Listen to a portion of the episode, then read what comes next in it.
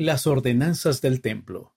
Cómo prepararse para regresar a la presencia de Dios. Por el elder David A. Bednar, del Quórum de los Doce Apóstoles. Los invito a aprender diligentemente y a apreciar la importancia eterna de los convenios y las ordenanzas del templo y la adoración en el templo conforme se esfuerzan por venir al Salvador.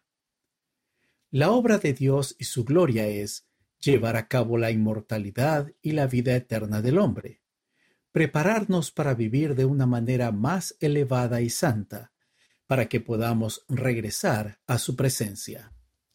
En su infinita y eterna misericordia, el Señor, por medio de sus profetas y apóstoles, ha invitado continuamente a sus hijos e hijas a prepararse para su venida y llegar a ser un pueblo de Sión, listos para ser levantados a fin de recibirlo. Y siempre ha sido fundamental para esa preparación aprender la doctrina de Jesucristo, ejercer la fe en Él, arrepentirse y recibir convenios y ordenanzas sagrados. Los ejemplos del Antiguo Testamento de la invitación de Dios a sus hijos de prepararse para vivir una ley mayor y recibir los convenios y las ordenanzas de salvación resultan instructivos para nosotros en la actualidad.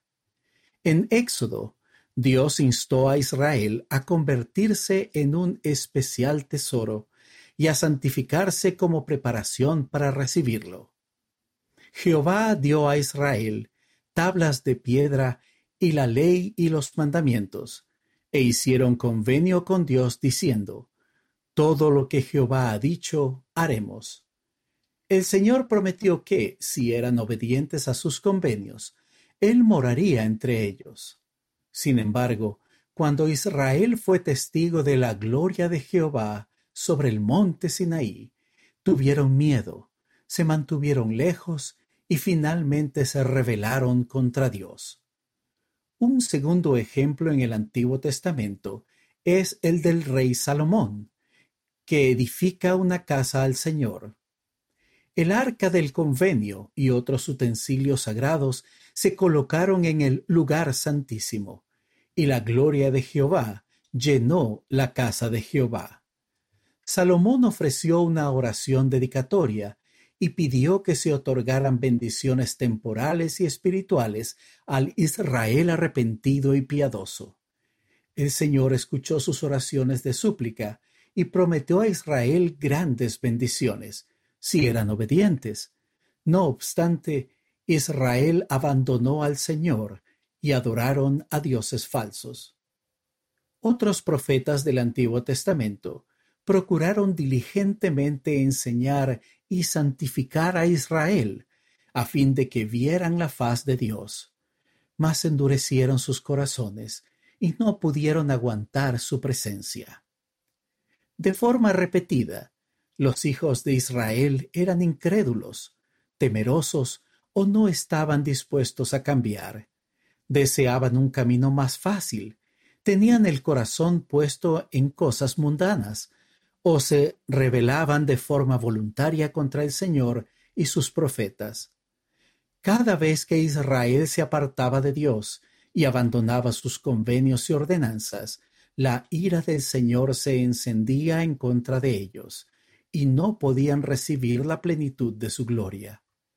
El propósito divino del recogimiento. Los esfuerzos del Señor por recoger a su pueblo y bendecirlos por medio de los convenios y las ordenanzas del templo, también se relatan en el Nuevo Testamento y en el libro de Mormón. El Señor se lamentó de este modo. ¿Cuántas veces quise juntar a tus hijos, como la gallina junta sus polluelos debajo de las alas, y no quisiste? El profeta José Smith enseñó, ¿cuál era el objeto del recogimiento del pueblo de Dios en cualquier época del mundo?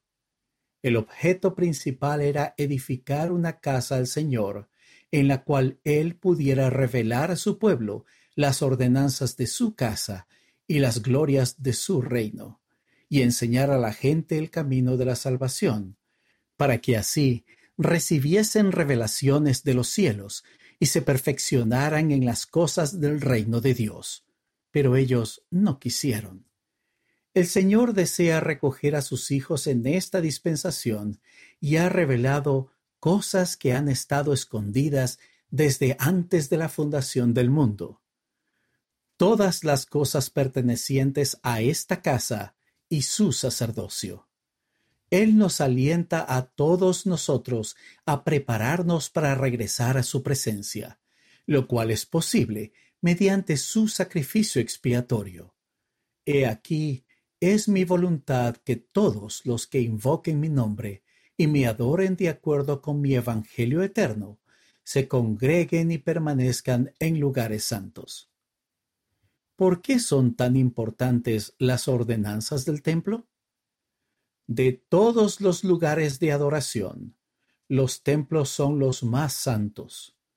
Todo lo que se aprende y todo lo que se hace en los templos de los últimos días hace hincapié en el gran plan de felicidad del Padre Celestial, en la divinidad de Jesucristo y en su función como nuestro Salvador.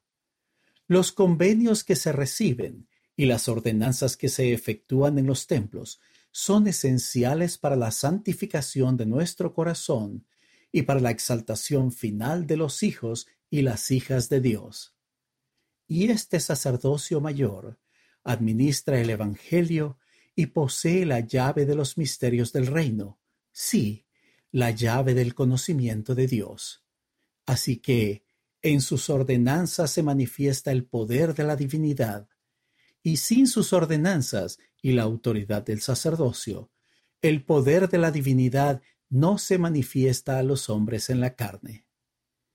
Las sagradas ordenanzas que se reciben de manera digna y se recuerdan de forma continua abren los canales celestiales a través de los cuales el poder de la divinidad puede fluir a nuestra vida.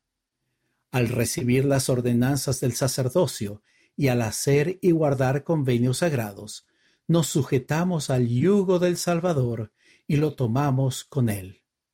Y podemos ser bendecidos con una fortaleza que excede la nuestra a fin de vencer las tentaciones y los desafíos de la vida terrenal, conforme nos preparamos para regresar a la presencia de Dios. Las bendiciones de los convenios y las ordenanzas del templo. Dos de las importantes bendiciones que se reciben de los convenios y las ordenanzas del templo son un gozo y un poder cada vez mayores. El Redentor es la suprema y única fuente del gozo duradero.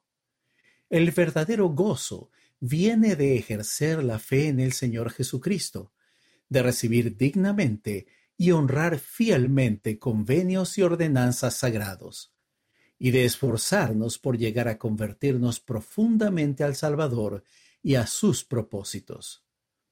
Alma enseñó a su Hijo que una mayor santidad y gozo en nuestra vida son posibles conforme somos limpiados y santificados mediante la expiación de Jesucristo.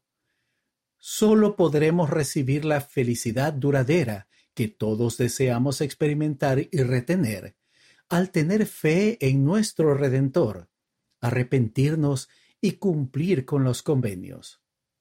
Noten la promesa del presidente Russell M. Nelson.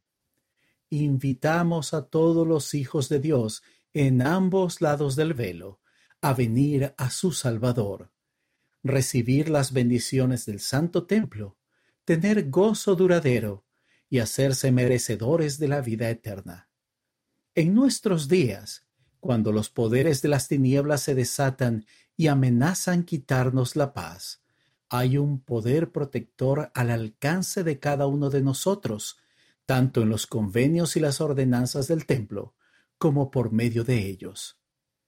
Nefi tuvo una visión y vio que el poder del Cordero de Dios descendió sobre el pueblo del convenio del Señor, y tenían por armas su rectitud y el poder de Dios en gran gloria.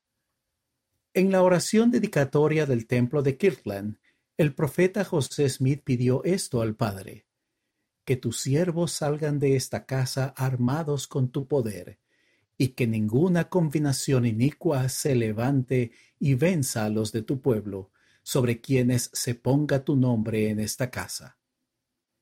Cada uno de nosotros debe esforzarse por aprender y comprender mejor el poder protector de los convenios y las ordenanzas disponibles en la casa del Señor, a fin de que nosotros, como discípulos, podamos estar en lugares santos y no ser movidos, y podamos resistir en el día malo. Invitación y testimonio. Los invito a aprender diligentemente y a apreciar la importancia eterna de los convenios del templo, de las ordenanzas del templo y de la adoración en el templo, conforme se esfuercen por venir al Salvador y recibir las bendiciones que son posibles mediante su expiación y testifico con gozo que Dios el Padre y su Hijo Jesucristo viven, y que su mayor deseo es que nosotros regresemos a su presencia y participemos de su gloria.